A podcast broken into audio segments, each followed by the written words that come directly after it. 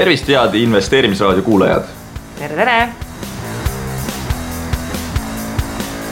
kuidas teil läheb? meil läheb hästi, sellepärast et meil on taas kord järjekordne külaline saates. sedakorda siis oleme meelitanud eh, oma stuudiosse pilvebüroost Krista Teearu. tere, Krista. tere.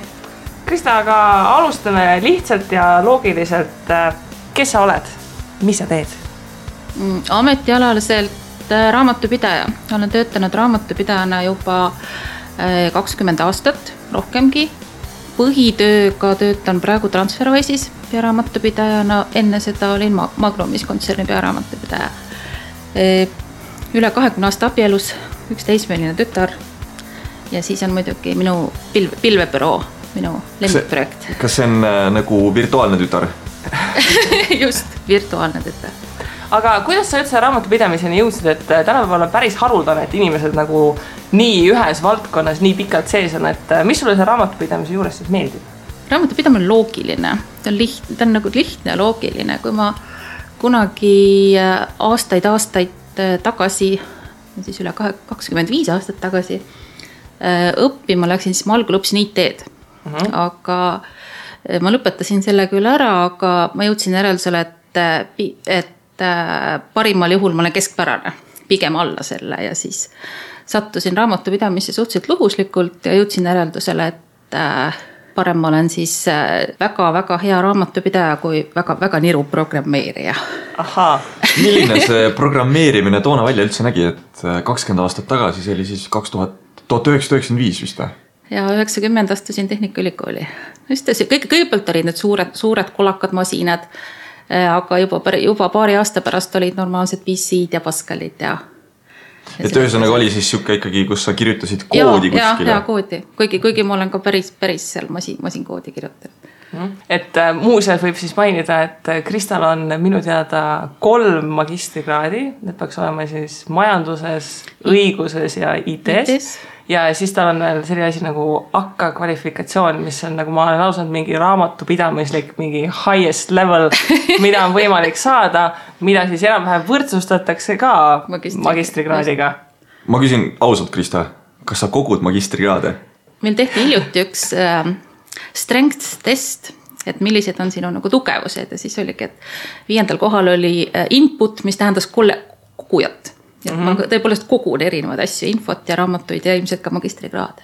no näed, no vaat igalühel oma hobi, eks ju nii, aga, aga räägime siis sinu sellest lemmikprojektist Pilvebüroo, et äh, mis see täpselt on, kuidas see sündis, millega siis sina ja Pilvebüroo nagu ühiselt igapäevaselt tegelete? pilvebüroo sai alguse mm, blogipidamisest. üle nelja aasta tagasi ma hakkasin Blogspotis blogi pidama ja seal oli ähm, hästi lihtne põhjus, sest inimesed küsisid erinevaid asju mm. -hmm. ja, ja siis ma, siis ma mingil momendil tabasin ära, et lihtsam on kirjutada artikkel ja saata vastuseks üks link, kui sama asja jälle seitse, seitsmendat korda hakata ümber kirjutama. kuna ta osutus täiesti müstiliselt populaarseks, siis nüüd äh, üle kahe aasta tagasi äh, tegin omale väikese raamatupidamisfirma ja kolisin ka blogi sinna keskkonda. raamatupidamisfirma äh, kunagi, kunagi, kui ma seda, äh, ma arvan, see võis olla kümme aastat tagasi, kui ma seda mõtet esimest korda mõlgutasin, siis jätsin asja pooleli ja lubasin endale, et enne ma raamatupidamisfirmat ei tee, kui asi saab toimida täiesti sada protsenti pilvepõhiselt, sest kõige õudsem asi raamatupidamises minu jaoks on just sellised tolmunud kaustade virnad ja inimeste mööda äh, linna tagaajamine. et kus on sinu selle kuu paberid mm? -hmm kas... ma olen rohkem kui ühte sellist reklaami näinud, kus on mingi kuri raamatupidaja, kes helistab, kus on selle kuu paberid. aga kas pilvebüroo, kui sa nüüd seda teed, kas see on äh, sinu jaoks sihuke tasuta ettevõtmine või, või teenib ta sulle ka mingisugust tulu tänaseks päevaks mm,? pilvebüroo teenib täiesti viisakat tulu pilvebüroo tulu tuleb kahest allikast, üks on raamatupidamiskliendid, kes on äh, praktiliselt kõik tulnud puhtalt blogi kaudu. ma ei ole just ostnud raamatupidamist eelusele mitte kunagi mitte ühtegi reklaami. teenused on ka peidetud blogi niimoodi kuskile ühe väikse menüüpunkti alla, et no kui see sind tõesti hirmsasti huvitab, siis, siis, siis, siis, siis leiab üles. Äh, praeguseks raamatupidamiskliente on üle kahekümne, kuu sissetulek on üle kahe tuhande euro opaa, see on ju netiäri kohta ikka väga hea. lisaks arvestame sellega, et sul on äh, Transferwise'i siis pearaamatupidaja koht ka veel olemas, et, et äh, väga soliidne. lisaks on ja peale selle on siis e-raamatute müük, tänaseks mul on neli väikest e-raamatut. E, esimene e-raamat sai kusjuures alguse sellest, et mul polnud nõrn, mul ei olnud õrnematki aimu, mis hinda määrata oma raamatupidamisteenustele siis vastavalt oma loomusele võtsin ma kätte umbes sada raamatut, blogiartiklit ja kursust, kaevasin kõik läbi ja kujundasin arvamuse. ja seejärel jõudsin järeldusele, et ilmselt on ka teistel sama mure ja siis kirjutasin esimese raamatu. siis oli raamat, kuidas teha raamat, kuidas, mida võiks ettevõtja teada raamatupidamisest mm. -hmm aga ma olen kunagi kuulnud sind pilvebürood kirjeldamas sellise sõnaga nagu butiik, et sinu kliendid ei ole mingid sellised täiesti tavalised raamatupidamiskliendid, vaid neil on natukene sellised erilised soovid, et äh, mis need erilised soovid on? ta ongi tavaliselt, tegelevad selliste asjadega, millest äh, võib-olla keskmine raamatupidaja ei pruugi arugi saada. Nad on oma, näiteks on Amazoni müüjad, on affiliate'i müüjad inimesed, kes tegelevad nagu just, just internetiäriga uh. -huh. Nad reeglina toimetavad kuskil kõrgel, kaugel äh, Nende paberid on sellised imelikud ja inglisekeelsed, maksustamine on ka vähe kummaline, et noh, sellised noh, eri, eri case'id põhimõtteliselt, mis on endal ka natuke huvitav. asukohavaba äri ühesõnaga? põhimõtteliselt küll, jah mm. -hmm see on selles suhtes väga äge, et äh, tänapäeval on võimalik leida Eestist raamatupidajad, kes sellisele teemale on nagu spetsialiseerunud, et äh, ma olen ka aeg-ajalt kaevanud mingeid asukohavabade äride ideid ja siis äh, päris ruttu see maksustamine, noh, kuna mul enda ettevõte ostab ka igasugustest välisriikidest asju, siis kui need dokumendid hakkavad keerulisemaks minema, siis mõni raamatupidaja tõesti, ta silmad kipuvad nagu iga, iga järgmise dokumendiga üha suuremaks minema, et mis ma nüüd sellega teen ja mis asi see on. aga kuidas sellega üldse on, et äh, kui mina nüüd hakkan, oled noh, eeldatavasti mingisugust äri näiteks püsti panema, tahan ka minna Taimaale elama, teen Amazoni affiliate äri. mismoodi ma sinuga ühendust võtan või kas ma saadan sulle mingisuguseid dokumente hiljem või kuidas see asi üldse käib? põhimõtteliselt on niimoodi, et äh, kõik dokumendid on Dropboxis, sina laed nad kõik üles, mina registreerin ära tõst-, tõstan selle ilusti kuude kaupa kaustadesse. raamatupidamisprogramm on samuti internetipõhine, sa saad sellele igalt poolt ligi oma telefonist või arvutist ja ükskõik, põhimõtteliselt ükskõik, kus sa oled. et sa näed oma, oma, oma põhimõtteliselt oma numbreid mm. -hmm. nii et ta on tegelikult suhteliselt lihtne. väga lihtne mm. -hmm. aga selline küsimus, et äh, miks siis raamatupidamine inimestele nii hirmus tundub? ausalt öeldes ma selle täpset vastust ma sellele küll ei tea, sellepärast et äh, iseenesest raamatupidamine on väga väga lihtne ja loogiline asi. teebet võrdub kreedit. natuke deebitit, natuke kreeditit. asjad klapivad, asjad klapivad mm. -hmm. aga inimestel, ma ei tea, võib-olla ongi see hirm, et äkki ei klapi või? kui ma tegin suvel küsitluse, küsisin, ma vahetevahel ikka proovin teha küsitlusi ja aru saada, mida, mida inimesed nagu ootavad, mis nad tahavad, mis nende probleemid on. ja üks probleem oligi see, et järsku mul on midagi tegemata mm. -hmm. see on ka minu kõige suurem hirm jah, et järsku ma ei tea midagi, järsku ma jätan kogemata midagi tegemata, mingi aruande esitamata. midagi sellist, eriti mm., eriti see on naisterahvastel. et ma ei ole naine aga võib-olla see inimeste hirm nagu kuidagi, et nad kardavad, et asjad jäävad tegemata, et eh, eks inimesed kardavad maksuametit ja seda maksuametnikku vist väga, et mis see maksuamet tuleb ja teeb minuga, et et praegu viimasel ajal on päris palju meediast läbi käinud sellist tulist vastasseisu nagu ettevõtjate ja maksuametnike koha pealt, et Facebookis on selline grupp äh, raamatupidamine ja finantsarvestus mingi sellise nimetusega, kus äh, igapäevaselt Maksuamet millegi eest vastu päid ja jalgu saab, et äh, mis sa arvad sellest praegusest olukorrast, et see kuidagi ettevõtete inimeste suhtlemine Maksuametiga, et, et mis värk on? tehniliselt poolelt tegelikult Maksuamet on märkimisväärselt paremal tasemel, kui ta oli siin kuskil mingi ütleme viisteist aastat tagasi, kus reaalselt Eh, maksuamet ajas ise oma numbreid segamini, siis helistas sulle mingisugune venekeelne tädi, kes seletas midagi, millest sa aru ei saanud ja noh, iseenesest tehniliselt ta toimib nagu märksa paremini.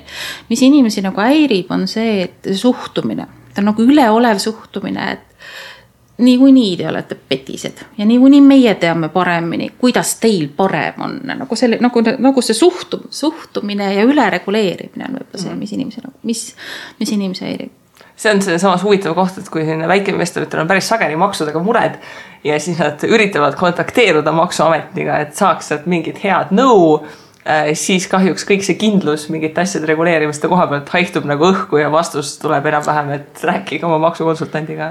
Nad ei tea, nad lihtsalt ei tea. mul üks klient, kes tegeles, äh, kes see oli, see oli vist see, äh, see jah, üks affiliate müügiga tegelev noormees.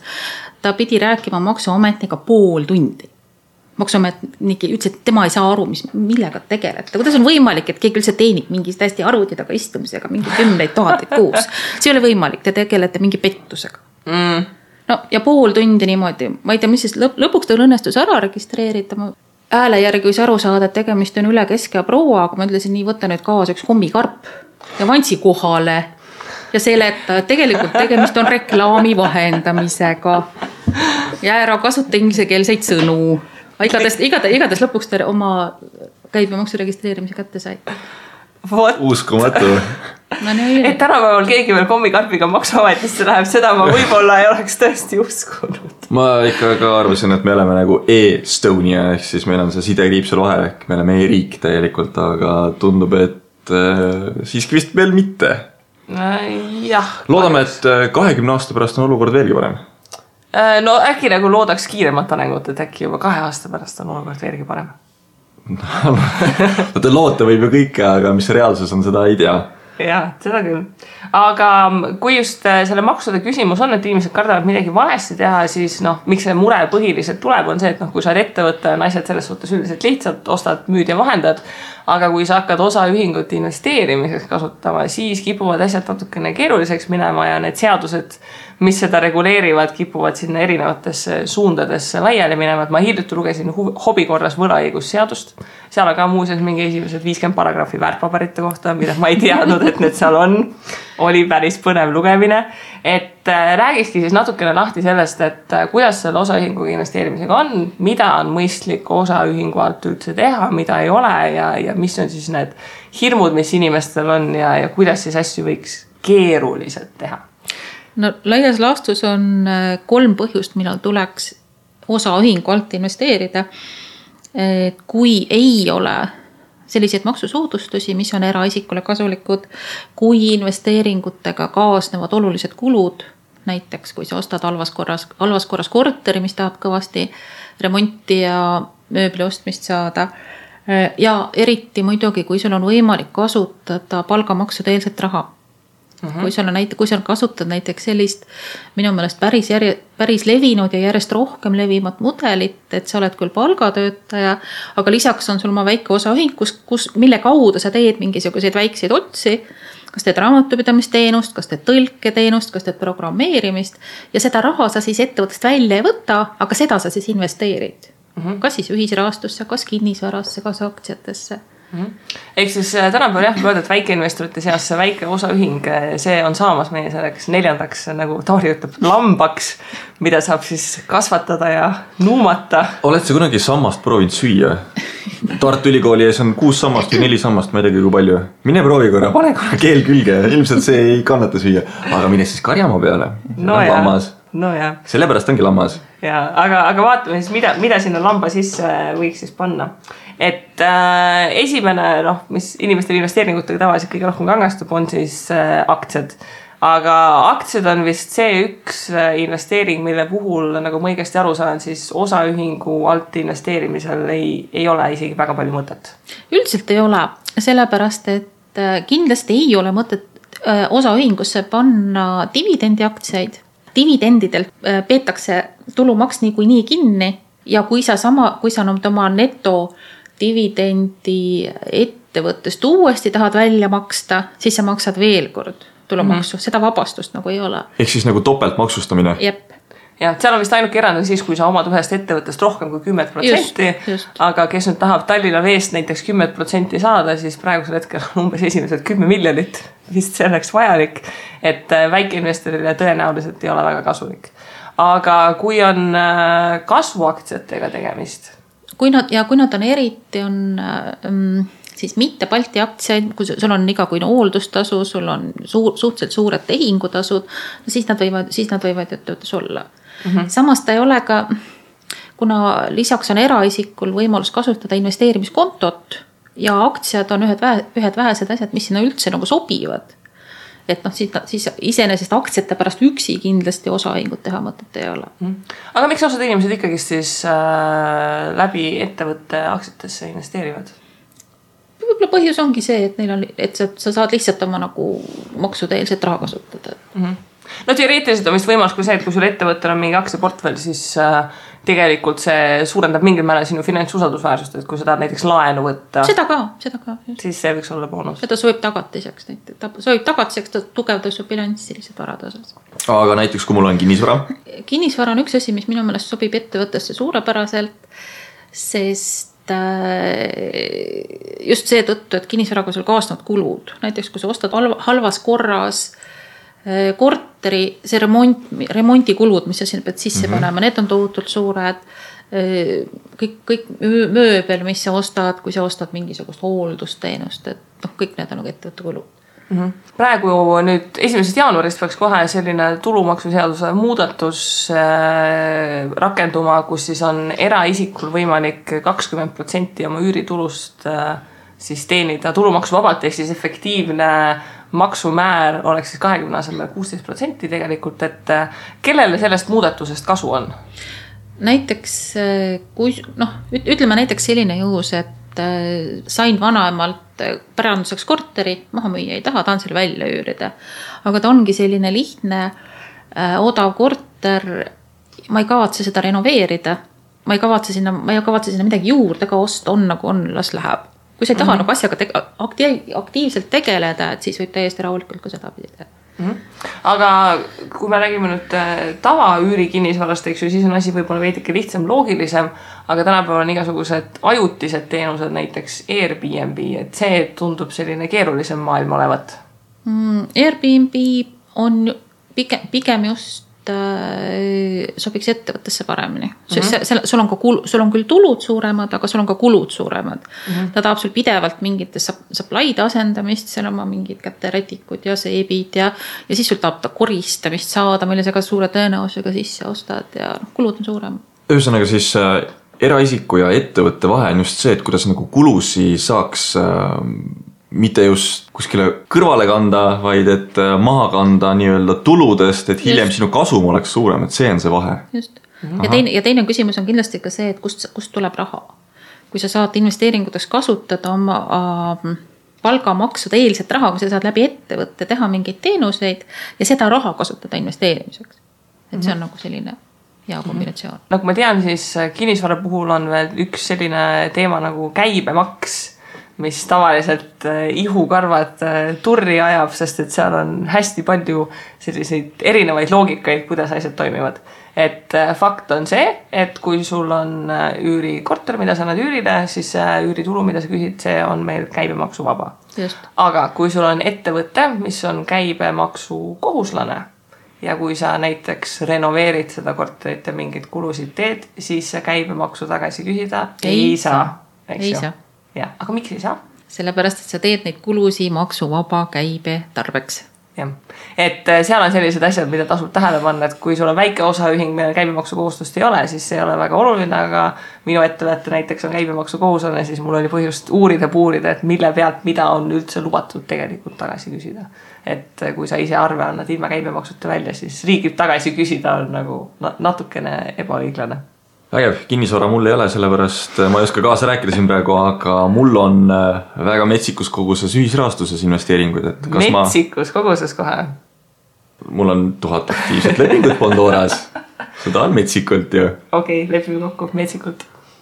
et äh, kas ma siis ühisrahastuse investeeringutega peaksin ka kolima ettevõtte alla ja millised oleks need tingimused, et ma ettevõtte alt saan legaalselt ja meelerahuga raha välja anda ma kahtlustan, et sa kolida ei saa. sest äh, kuigi ma olen kuulnud lugusid, kui ta siin, et reaal, reaalselt, reaalse, reaalne võimalus on see, et sa paned kõik müüki ja püüad ära osta. ma olen kuulnud minu meelest, kas Kristi, Kristi rääkiski mulle lugu, kuidas inimene pani kell kolm öösel oma laenud müüki, aga ikka, ikka, ikka mõned pani, mõned pandi vahepeal pihta, nii et ja sellest on vist üks story, kuidas mingis Saksa foorumis järgmine päev keegi hõikas, et oo, ma olen jälle tulnud sellise hinnaga suurepäraseid tiire. et jah, ümber kolida ei saa, aga et äh, äkki oleks aeg eraisiku investeeringud hüljata ja alustada ettevõttelt. kui võtta praegu kehtivat seadusandlust, siis on, siis on kõik nagu kena, et, et sa registreeridki ennast ettevõttena, hakkad ettevõtte alt laene andma see on iga, see on igati mõistlik tegevus, sellepärast et kui sa annad kui sa annad laene eraisikuna, sa maksad iga, igal aastal ära tulumaksu laekunud intressidelt, aga kuigi sa, kuigi sul reaalselt osa põhiosa jääb laekumata, võib-olla sa neto ei saagi tulu, sa oled halvasti laene välja andnud. sinu intressitulu on väiksem kui äh, hapuks jäänud laenude arv mm, -hmm. siis ikkagi sellelt intressilt sa pead tulumaksu ära maksma mm. -hmm. mitte mingeid kulusid sa maha kanda ei saa, investeerimiskontot sa ka kasutada ei saa. et äh, praeguse loogika järgi on ühisrahastus igal juhul sobiv et ettevõtte alla minekuks mis tingimused ma täitma pean selle jaoks, et kas, äh, kui ma nüüd teengi täna uue ettevõtte ette ja kohe alustan äh, laenude väljastamist, kas see on nagu kõik on legaalne, kas kõik on okei okay?, kas ma pean mingisuguseid litsentse taotlema? see on see kuulus vastuseta jäänud küsimus. krediidiasutuse seadus ütleb, et kui sinu põhitegevuseks on laenude andmine, siis sa, siis sa peaksid hakkama täitma igasuguseid rahapesuseadusest tulenevaid nõudmeid, nõudeid, mis tähendab mingisugune laenuandjate personaalset identifitseerimist ja mida iganes. et et hetkeseisuga niimoodi, et kui laenude andmine ei ole sinu põhitegevus, näiteks ka pilvebürool on äh, Pandoras portfell, aga see ei ole kindlasti põhitegevus, noh siis on nagu kõik okei okay. Äh, järgmise aasta märtsist läheb põnevamaks, siis tuleb asi nimega krediidiandjate ja vahendajate seadus, mis nõuaks siis nagu üldse litsentsi taotlemist. Mis sellest saab, ei tea. aga kui noh toome nüüd Pandora näiteks, kuna ta on ikkagi Eesti kõige suurem müügirahastusplatvorm ja kõik nagu suudavad kuidagimoodi assimileeruda Pandoraga just. et äh, kui Pandora saab selle litsentsi, tema nii ehk naa teeb need kontrollid ära, tema kontrollib, kes see inimene on, kes laenu võtab, kellele ta väljastab selle summa, on ju, tal on kõik see teada. ta suudab äh, pangalinke omavahel kokku viia, sest et ennem sa raha ei saagi, kui sa ei ole ennast tuvastanud. ta on selle töö ära teinud kas mina nüüd oma ettevõttega pean uuesti selle töö läbi tegema või kui ma võtan oma rahad, annan nagu Bondora tööriistade kaudu välja selle, kus Bondora on tõenäoliselt ära kontrollinud asjad, kas see oleks nagu legaalne? ja, ja mis teema selle põhitegevusega on, et äh, miks ta peab mul põhitegevus olema mingi muu asi, miks ta ei või olla laenu andmine? põhitegevuse teema tuleb just selle praegusest sellest krediidiasutuste seadusest, seal ongi, et finantsinspektsioon tahab nagu äh, silma peal hoida laenuandjatel ja miks nad ei saa mm, öelda, et äh, pisikesed meile huvi ei paku, siis on ju variant ka see, et keegi, kes tahab nagu nende radari alt, radari altpoolt lennata, see jagab oma ettevõtte viiekümneks tükiks mm. -hmm. pisikesed need putkad. just no, okay., eks ole aga kui meil, kui lugeda krediidiandjate ja vahendajate seadust, siis seaduse sätte järgi on tõesti ka nii, et ka pilvebüroo ja ja Kristi ettevõte peaksid siis taotlema omale selle laenuandja litsentsi. ma kahtlustan, et see ei olnud väga selle seaduse mõte mm. -hmm kuna me, kuna ja kuna meil on veel päris mitu kuud aega, siis ma loodan, et mingisugune normaalne lihtsustus nagu välja mõeldakse, see ei ole, kindlasti ei ole kellegi huvides hakata tegelema tuhandete imepisikeste äriühingutega, kellel on mõnetuhandesed laenuinvesteeringud aga kas äh, seal ei ole ka selline nüanss, et krediidiandjate vahendajate seadus selle koha pealt, et kas sa võtad kuskilt raha sisse, et seda laenata välja, et kui mina investeerin enda ettevõtte kasumit, mis mul seal äh, välja võtmata kasumi real on, et et eh, noh. sa ei kaasa hoiust vaid. ma ei, ma ei kaasa mm -hmm. hoiust, vaid ma annan välja enda raske tööga teenitud raha. et eh, kas seal ei olnud ka mingi nüanss sellega, et kas sa kogud seda raha kuskilt kokku, et teda investeerida või mitte? ja kui sa, kui sa kogud kokku, siis on sul veel vaja, siis on sul veel mingi kangemaid litsentse vaja mm. -hmm. aga isegi, isegi juhul, kui sa kasutad enda raha ja annad laene, et noh, ta praeguse seisuga ta läheks isegi, isegi selline asi läheb, läheb mm -hmm. nagu selle seadusega see kahjuks tundub natukene absurdne, sest et äh, ma, ma ei oska nüüd nagu täpselt hinnata, aga ma usun, et neid inimesi, kes läbi osaühingu Eestis nagu ühisrahastusse investeerivad, esimesed kaks-kolm tuhat kindlasti on olemas. kindlasti. et noh, ma, ma, ma arvan, et see võib-olla ei olnud eesmärk, et nad kõik nüüd hakkaksid Finantsinspektsiooni kirjutama, et ma nüüd tahaksin litsentsi saada, annan aastas viiesaja euroga eest laene välja, et palun tegelege minuga. kuuldavasti sellise litsentsi taotlemise protsess võtab aega ka kas kuus või kaheksa kuud, nii et äh, noh, palju õnne, eks ju. kui tõesti need kaks tuhat ettevõtet lendaksid nüüd peale mm -hmm. ja litsentsi kukuksid taotlema, siis ma kujutan ette, et see litsentsi taotlemise periood oleks ka mitte enam kuus või kaheksa kuud, vaid pigem kuusteist või kaheksateist kuud see jah, tundub hetkel nagu natukene absurdne ka just selle koha pealt, et äh, kuidas tegelikult nagu seda kontrollida. noh, reaalselt see, et äh, mul on ettevõte, millel on äh, viis erinevat tegevust, mis teenivad rohkem raha kui minu ühisrahastus, intressid, et noh, see, et nad vaatavad mulle seal kuskil kuuenda rea peal on nagu mingi kuus mingi sada eurot intressitulu, no kes see nagu kunagi jõuab sellise informatsioonini, et noh, see tundub nagu selles suhtes natukene absurdne, et kui on tehtud seadus, mille puhul nagu võib ette öelda, et noh, et ei ole reaalne, et seda keegi täidab. kas äh, EMTA või siis nii-öelda Maksu- ja Tolliameti puhul ei pruugi olla sellist lahendust kasutusel, kus nad nagu cherry pick ivad kellegi välja nii-öelda juhuslikkuse meetodi alusel, et võetaksegi kakskümmend tuhat ettevõtet ette ja sealt nüüd äh, kakssada korda pannakse kuskile mingisugune täpp maha ja siis võetakse need ettevõtted, et no okei okay,, hakkame uurima neid ehk siis tehakse mitte kõigil kontroll, vaid äh, sul on nagu mingisugune oht sattuda juhuslikku valimisse. Minu meelest lihtsalt äh, Maksuametil on nii palju neid probleemseid kohti, mida nad otsivad, et nad vabal ajal nagu for fun seal lisakontrolli ei jõua nagu tegelikult teha ja su intressitulu ei jookse ka mitte kuskilt otse välja. sul on küll maksu, sul on küll käibedeklaratsioonis on rida maksuvaba tulu, kus sa pead oma intressid ära deklareerima, aga selle alla võib veel väga palju erinevaid muid asju minna. maksuvaba tulu alla läheb ju üüritulu täpselt samamoodi läheb sinna ritta, eks ju, et. Noh. ühesõnaga, kui mul oleks üürikorter portfellis ja ma teeniksin sealt tulu, siis ma võiksin nii-öelda kõrvaltegevusena tegeleda ka laenu andmisega Bondoras. praegu küll praegu küll. Ja noh, seal hakkabki see nagu perspektiivi koht, et noh, miks neid väikseid OÜ-sid nii palju tekib, on see, et äh, me räägime sellest intressitulust, et Bondoras selleks, et sada eurot intressitulu teenida, peab sul olema kuskil üle viie tuhande eurone portfell, eks ju. noh, sada eurot nagu mingi kõrvaltegevusega üks kuu teenida, noh, see on ka umbes niimoodi, et käid nad kolme nädalavahetusel muru kuskil niitmas ja sa suudad ka nagu enam-vähem arve äkki esitada. et, et selle koha pealt nagu noh ongi nagu natukene nagu nõme süsteem, et sa eraisikuna ei saa asju teha ja sa oled tegelikult nagu sunnitud osaühingut tegema, sest et noh, mingi hetk nagu õiglustunne hakkab nagu valutama, et noh, et ma olen samamoodi siiamaani nagu suur osa ühisrahastust olen teinud eraisikuna ja ma lõpetan nagu selle jama selles suhtes ära, et ma nagu kolm aastat ma ainult maksan mingit tulumaksu, ilma et ma oleksin sentigi sealt tegelikult midagi välja võtnud, et noh, selle koha pealt on probleem nagu väga-väga õhus. tõepoolest jah, me ei saa ju edasi lükata eraisiku pealt neid tulumakse, et me peame kohe ära maksma, minul samamoodi mitusada eurot on juba läinud iga aasta maksmistesse, kust ma samamoodi ei ole sentigi näinud.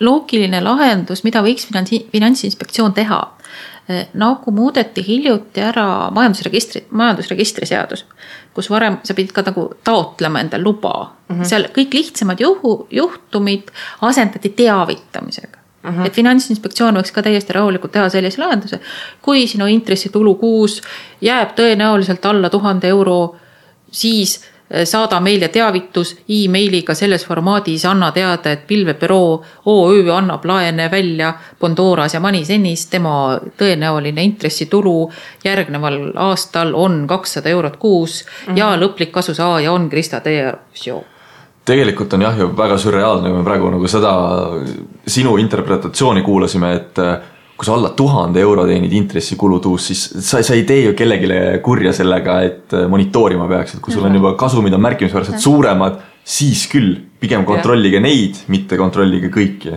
No ja selles suhtes noh, tegelikult kui me nüüd räägime ikka suurtest mahtudest, eks ju, tuhat euro intressitulu kuus tähendab kuskil selline kuuskümmend tuhat, seitsekümmend tuhat portfelli. No see on nagu see praegu tundub nagu selline suur summa, aga ütleme nagu kui inimene ikka usinalt investeerib, siis noh, mingi viie aasta pärast ma arvan, et see ei ole üldsegi nagu nii suur summa, et see tuhat eurot kuus seda intressitulu on, et äh, seal nagu jah, tundub jah, et seal keegi võiks vahepeal nagu aru saada, et milles point on, et sellest on nagu mulle tundub natukene puudu jäänud vist aga ärgem olgem enam nii kurjad ja lähme edasi järgmise teemaga.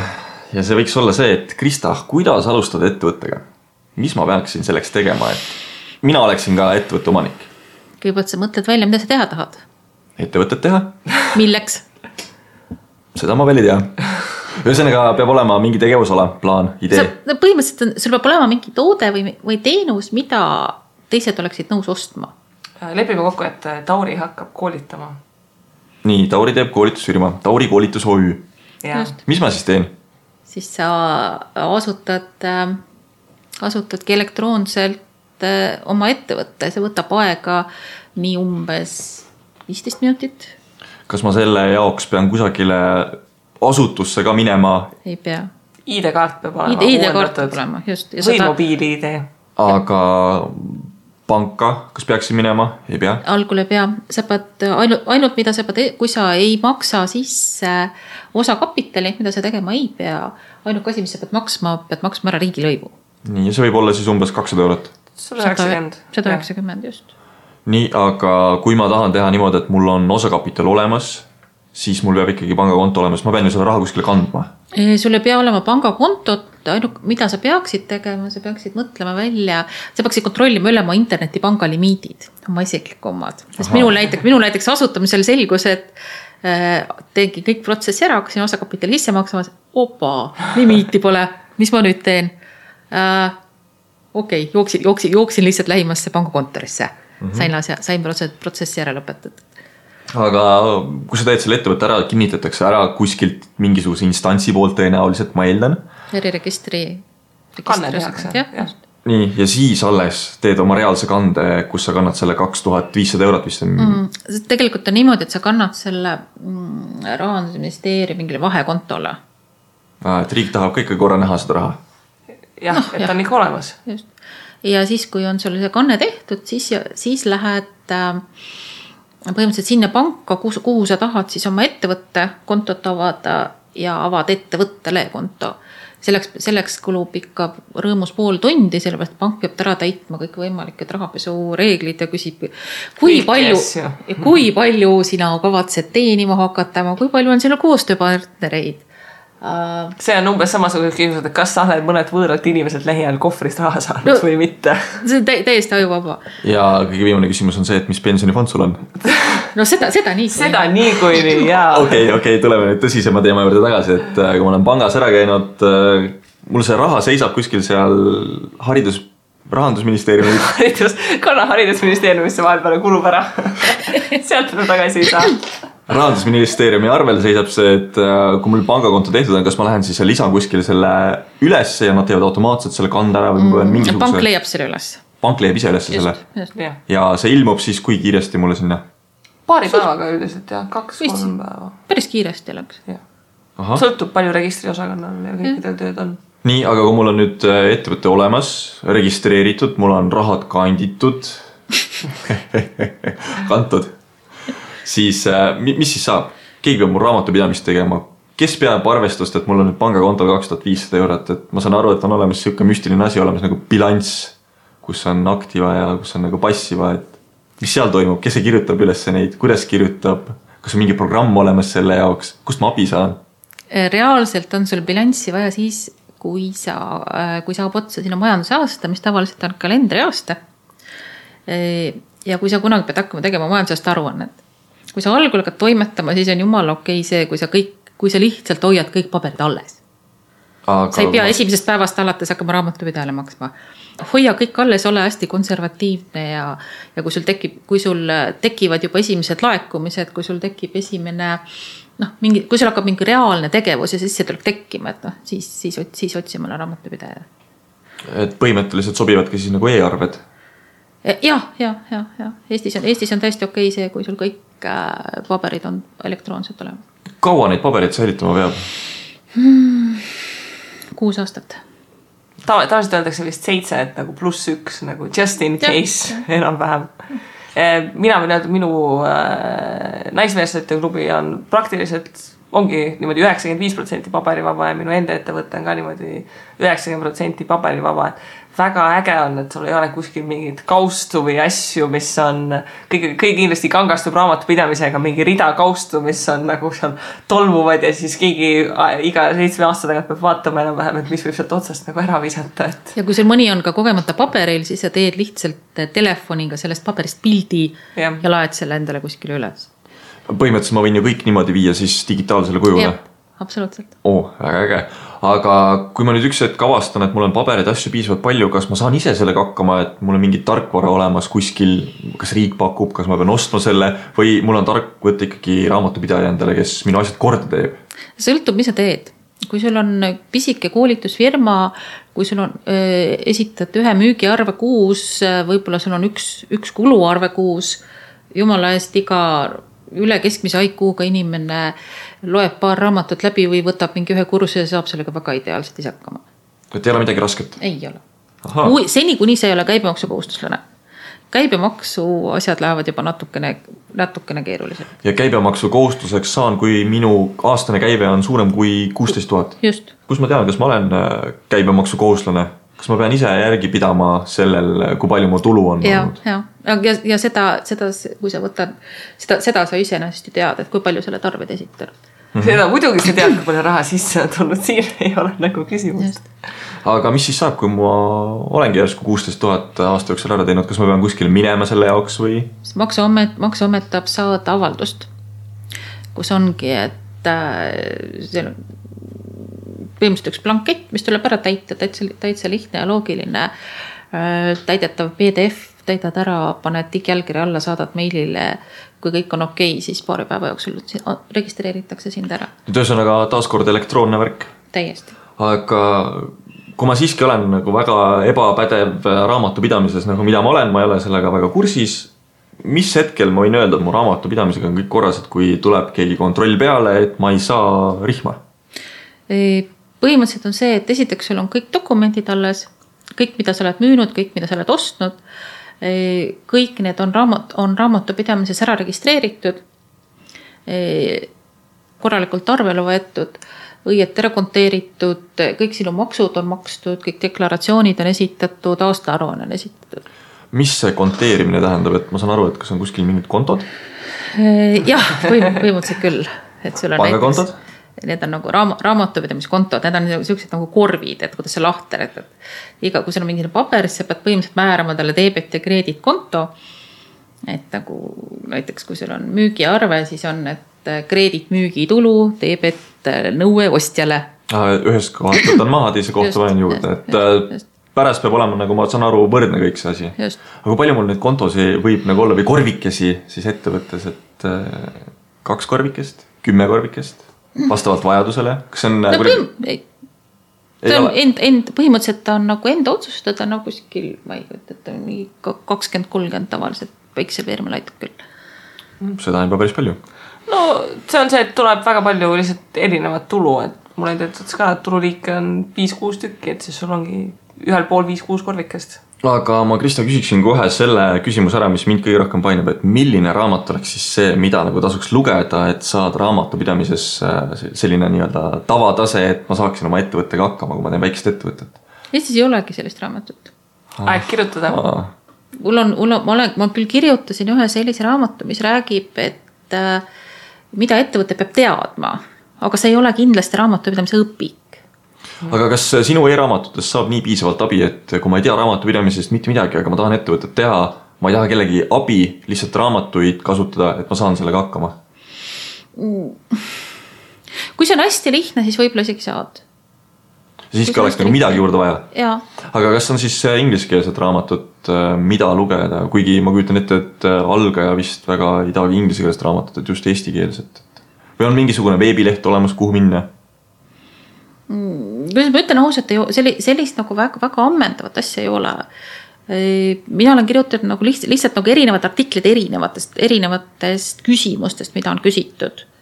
see raamat, mis mul on, ta räägib ka nagu, et mida sa peaksid teadma, aga ta ei ole õpik. kuigi ma oma suureks šokiks sain teada, et seda kasutatakse Eestis kahes raamatupidamise kutsekoolis kas no, litsentsitasusid ka makstakse selle eest või see on, õpikute tootmine on väga lukratiivne äri, et seal on rämedat pappi, iga aasta teed uue selle aastakäigu kahe muutusega ja tuleb uuesti terve klass peab välja ostma, see oleks nagu päris hea business praegu sul. aga mina olen võib-olla siis laisk näide siin, et ma saan küll raamatupidamisest aru, aga ma lihtsalt ei viitsi seda ise teha. et kui mina tegin ettevõtte, siis mina võtsin kohe algusest raamatupidaja kas see teenus on kallis? sõltub, kui sa tahad saada lihtsat teenust, siis ta ei ole kallis. see ei ole kallis. kõige lihtsam, kui sa, kui sa külitad läbi kõik oma sõbrad-tuttavad, kes, kes oskab kuidagi soovitada, kui mitte midagi ei leia, siis seesama Facebooki grupp, millest sa, mida sa ka enne mainisid, hõika seal välja, kes sa oled, millega tegeled, palju, palju sul umbes see nagu suurusjärgud on, sa saad väga soodsaid pakkumisi. aga mis olla võib, et kui ma üldse orienteerun selles hinnamaailmas, et kui ma teengi a la kümme kannet kuus maksimum no minu, mina, ma olen näinud pakkumisi kolmkümmend eurot kuus näiteks. no umbes kolmkümmend eurot võib arvestada. no selge, ühesõnaga aastas siis kuskil kolmsada kuuskümmend eurot eh, kogu raamatupidamine umbes võiks olla või? noh, ja või, või isegi odavam, kui sa ei taha nagu jooksvat saada, et kui sa võtadki mingisugune aasta algul kogu oma kokku korjatud paberid, lähed juurde, keegi, keegi klõbistab nad sisse referentsi seal hakkab kohe mängima lihtsalt see, et kui palju sul on nagu erinevaid asju, mis tuleb igakuiselt teha, eks, et äh, minu ettevõtte raamatupidamine on kallim, sellepärast et mul on käibedeklaratsioon, mul on palgadeklaratsioon, mul on see tuhande euroste tehingute eraldi deklaratsioon, et noh, et siis tuleb hakata mingeid mm -hmm. selliseid mõttetuid asju, mis täpselt peavad olema ja. konkreetselt tehtud, et siis nagu raamatupidaja aeg nagu kümnenda ja kahekümnenda kuupäeva kandis muutub väga kalliks ühesõnaga siis siiski alustaval ettevõttel ei tule arvestada mingisuguse väga meeletu summaga, et see paarkümmend, kolmkümmend eurot äh, mulle ei tundu väga, väga suur summa, et võib-olla tõesti ise mitte panustada sinna aega ja võttagi raamatupidaja, kes aitab sind. aga mis see olukord äh, meie Eesti Vabariigi maksunduses praegu on? kui sa peaksid midagi muutma, mi-, mis oleks sinu soovitus? kas midagi mm. leebemaks muuta, maksumäära muuta või? maksumäära ma pigem, pigem pigem mitte muuta, kuigi Eesti äh, tulumaksumäär ei ole enam naabritega võrreldes nagu soodsam. Lätis on ettevõtte tulumaks viisteist protsenti, Soomes on samuti kakskümmend. aga ettevõtetel meil ei ole tulumaksu üldse ju. kui sa, kui sa, kui sa dividendid lõpuks välja võtad, siis ju on. siis on kakskümmend kuus protsenti vist või? kakskümmend. kakskümmend. bruto, bruto, kui sa võtad brutolt, kui sa võtad net, mis nagu tavaliselt arvestatakse. jah, ahah, okei okay täna võib veel targaks saada siin. no sa ei saa ju lõpuks maksuvabalt raha kätte. tõepoolest. riik võtab lõpuks ikka oma. ehk siis ettevõtte loomise eesmärk ei ole mitte see, et äh, ma suudaksin maksudest kõrvale hoida, vaid et ma suudaksin makse tulevikku lükata, et mitte kohe maksta, et oma portfelli siis kasvatada, eks ju. just. vot, aga kui nüüd maksundusest rääkida, siis mida muuta mm,? üks, mis meil on väga jaburalt range või niimoodi aegade algusest jäänud, on kindlasti algdokumentide nõuded kui ma siin hiljuti, hiljuti oma Transferwise'i tarbeks uurisin äh, USA ja UK nõudeid, siis noh, kui käibemaksu osa nagu UK-s kõrvale jätta, siis selliste tavaliste väikeste tšekkide nõuded on nagu palju-palju-palju-palju lihts-, palju lihtsamad kui Eestis. Mis on kindlasti, on käibemaksukohustuslaseks registreerimise piir on Eestis jäänud väga madalaks, kuusteist tuhat on ikka. nõus. on ikka madal. circa tuhat kakssada euri kuus vist või? Võib öelda. no ja, aga see on see koht, et kui sa nagu ühe inimese nagu noh, palga asemel teenust küsid, eks ju, siis see inimene peab olema julgelt alla keskmise palga, et see käibemaksukohustuseks ei saaks, et see Eesti ühe mehe, mees ja koer või naine ja koer ettevõte saab nagu kohe esimesel aastal käibemaksukohustuseks. just, või noh, kui, kui ma vaatasin, mis nagu, mis nagu on nagu teistel, siis Lätis on piiriks viiskümmend tuhat eurot aastas. UK-s sada neliteist tuhat eurot aastas, noh Eestis on kuusteist. noh, võib-olla Eesti ja Läti on kõige nii-öelda lähedasemad omavahel selles mõttes, et meie keskmine palk on suhteliselt sarnane, et võib-olla UK-s on natuke kõrgem ta, et aga viiskümmend tuhat tundub minu meelest ka sihuke vähe huvitavam lahendus kui kuusteist tuhat, kus sa alustad tegevust ja kohe pead hakkama mõtlema, et nii, et kuidas ma nüüd saan riigile rohkem raha maksma hakata. absoluutselt ja keegi ja keegi ei keela sul vabatahtlikult registreerida ka väiksema käibega, kui see mõnel juhul sul kasulik on aga kas selliseid juhtumeid ka juhtub, kus äh, ettevõte ei taha olla käibemaksukohuslane ja siis lihtsalt ettevõtja teeb nagu erinevaid kehasi juurde? on, selliseid on ka. näiteks raamatupidamisteenuse osutajad tihti on, neil on kaks firmat, üks on äh, käibemaksukohustuslane suuremate ettevõtete jaoks ja siis on tal kõrval üks väike, kes siis teeb pisikestele MTÜ-dele näiteks noh. mis on juriidiliselt tegelikult kõik on korrektne mm. -hmm jah, sest eriti kui su kliendid on nagu, kui sa oled selline raamatupidaja, kelle kliendid ongi väikeettevõtted, kes sulle muidu seda noh, maksavadki selle kakskümmend eurot kuus, siis kahekümne euro asemel pluss nagu käibemaks maksta nagu see kakskümmend neli, noh, et see on, see on nagu Tõtta väga peale. suur vahe tegelikult kuludes juba. kakskümmend protsenti kõrgem. jah, nii, aga noh, jättes kõrvale selle, et meil siin maksunduses selliseid natukene mustasid auke on, siis ähm, üks nendest mustadest aukudest on ka see ühisrahastuse küsimus, et selle finantsasutuseks muutumise koha pealt, et mi, mida seal siis annaks teha, et seal oleks selge, et kuidas asjad käivad? no üks on see, et Finantsinspektsioon võiks nagu, ma ei tea, või võiksid omavahel maha istuda ja mõel- ja nagu selle ühisrahastuse peale natuke nagu mõtelda. no on võimalik ju küsida kasvõi Pandorast, et kui palju on teil investoreid, kes investeerivad OÜ alt seda mm -hmm. ei mhm. tohiks olla üldse raske välja mõelda ja siis vaadata peeglisse, ütelda, kas sa ikka tahad nendega kõigiga tegeleda või, või sa kuulutad välja, et kui sinu, et mingist piirist ma ei taha sinust üldse mitte midagi kuulda või mingist piirist alates siis tõesti teavita meid. anna mm -hmm. meile teada, et sina, et see pilvebüroo, büroo OÜ tegeleb natukene ühisrahastusega ja kes on, noh, mis neid nagu huvitab, on see, et nagu see lõplik kasusaaja.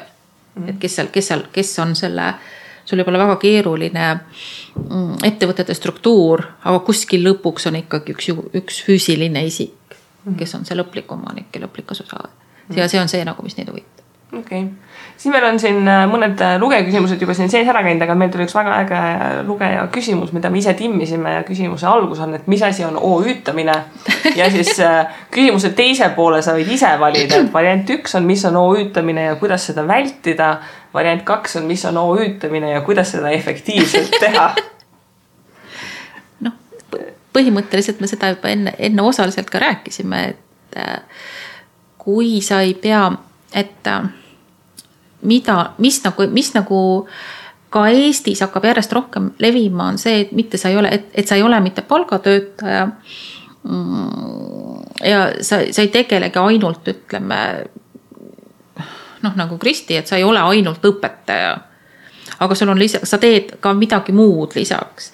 võib-olla Kristi mingil ajal ei, ei taha enam olla täisajaga õpetaja ja sa kolidki kõik oma tegevuse näiteks osaühingusse, see osutab mingit nõustamisteenust ja siis on sul mingi programmeerimisteenus ja siis sa muuhulgas annad äh, viies koolis majandustunde mm. -hmm. ja sul ei olegi nagu päris, päris ühte tööandjat.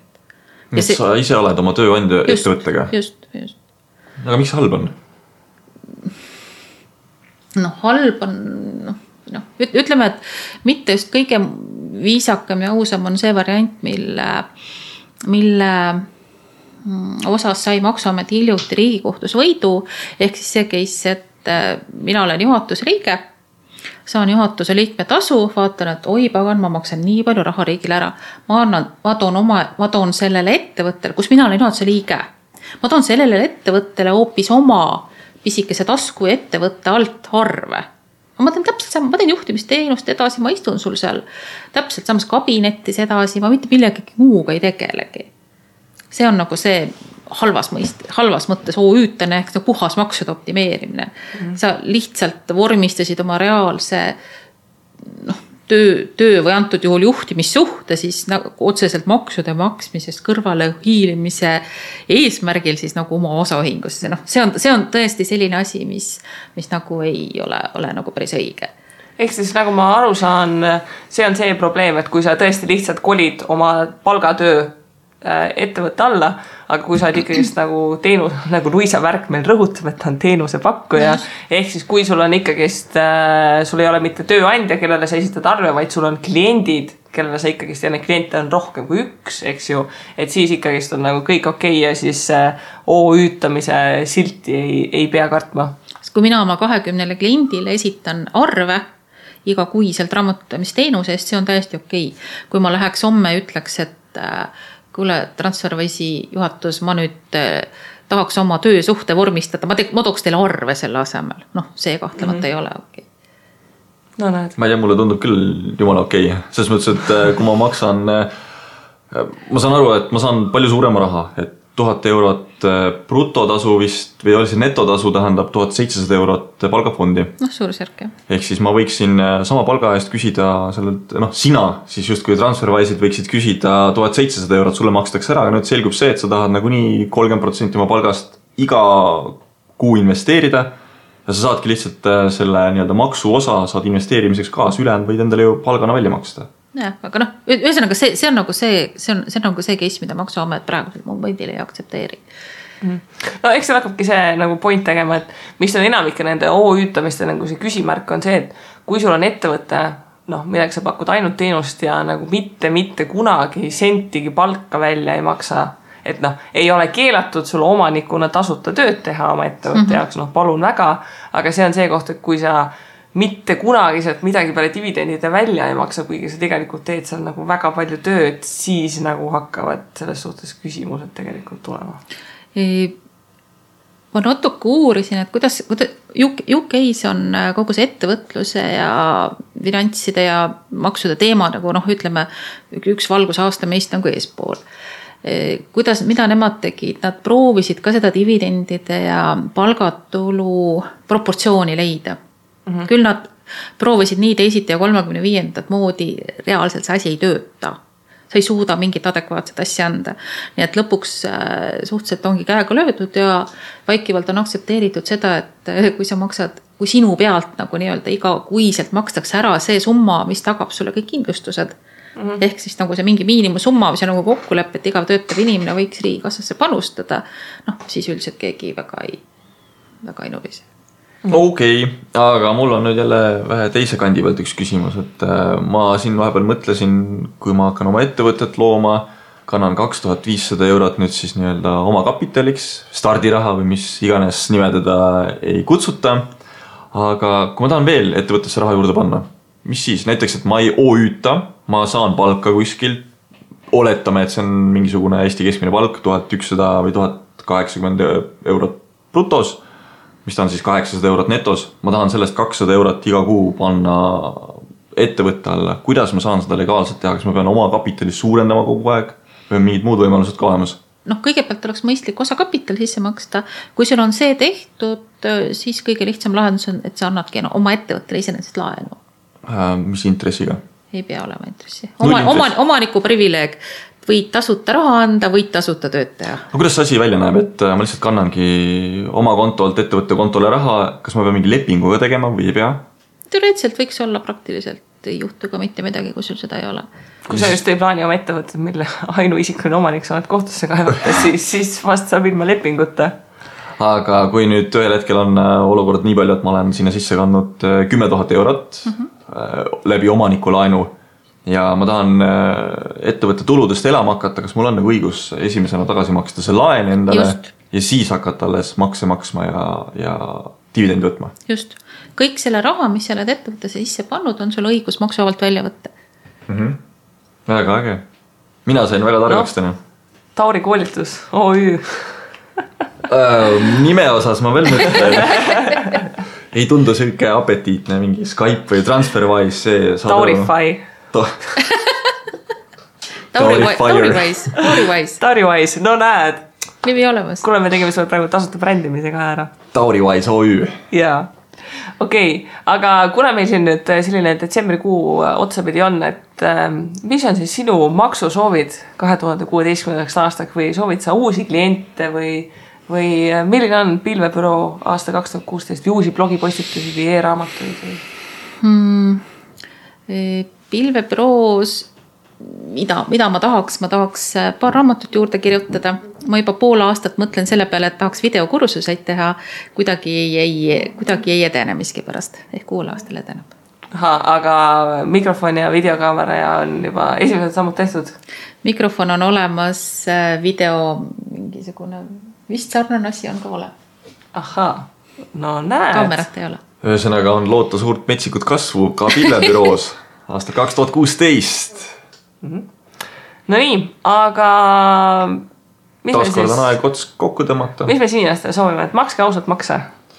no seda nagunii no jah. investeerimisraad ei ole kunagi. seda tuleb aeg-ajalt meelde tuletada äkki. investeerimisraad ei ole kunagi propageerinud seda, et ärge makse makske, lihtsalt meie küsimus on see olnud, et äh, võib-olla me saame teinekord nagu kuidagi ebaõiglaselt karistatud sellega, et me peame kohe makse maksma, ehk siis proovime võib-olla edasi lükata seda, aga maksud tuleb ikka ära maksta. sellepärast, et meie lapsed tahavad koolis käia ja vanavanemad tahavad pensioni saada. Kristi tahab palka saada õpetajana ja.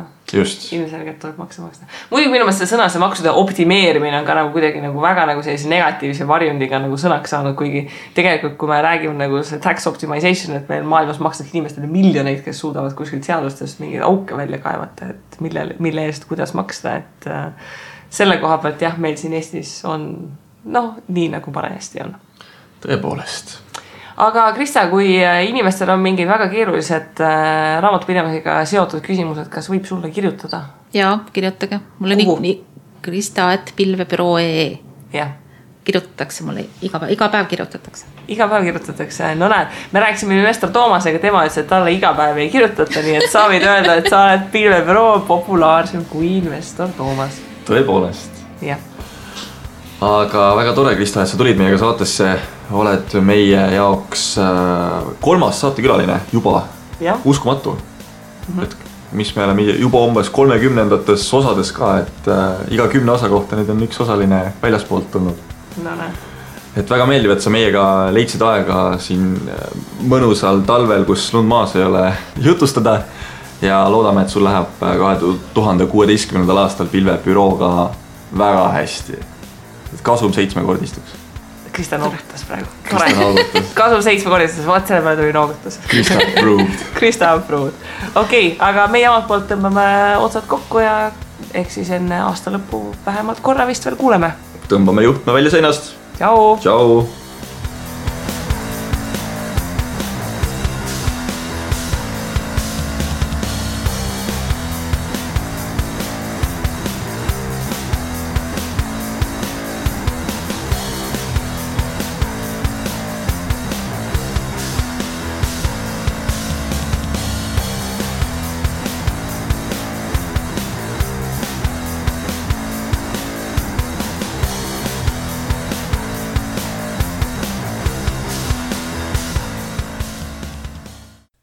investeerimisraadios kuuldut tuleb käsitleda kui meelelahutusväärtusega informatsiooni. me ei jaga investeerimisega maksunõu ning kuigi püüame edasi anda võimalikult täpset teavet, siis igasugune investeerimisrisk jääb investori enda kanda. ükski investeerimisraadios nimetatud tehing ei kätke endast soovitust antud vara osta või müüa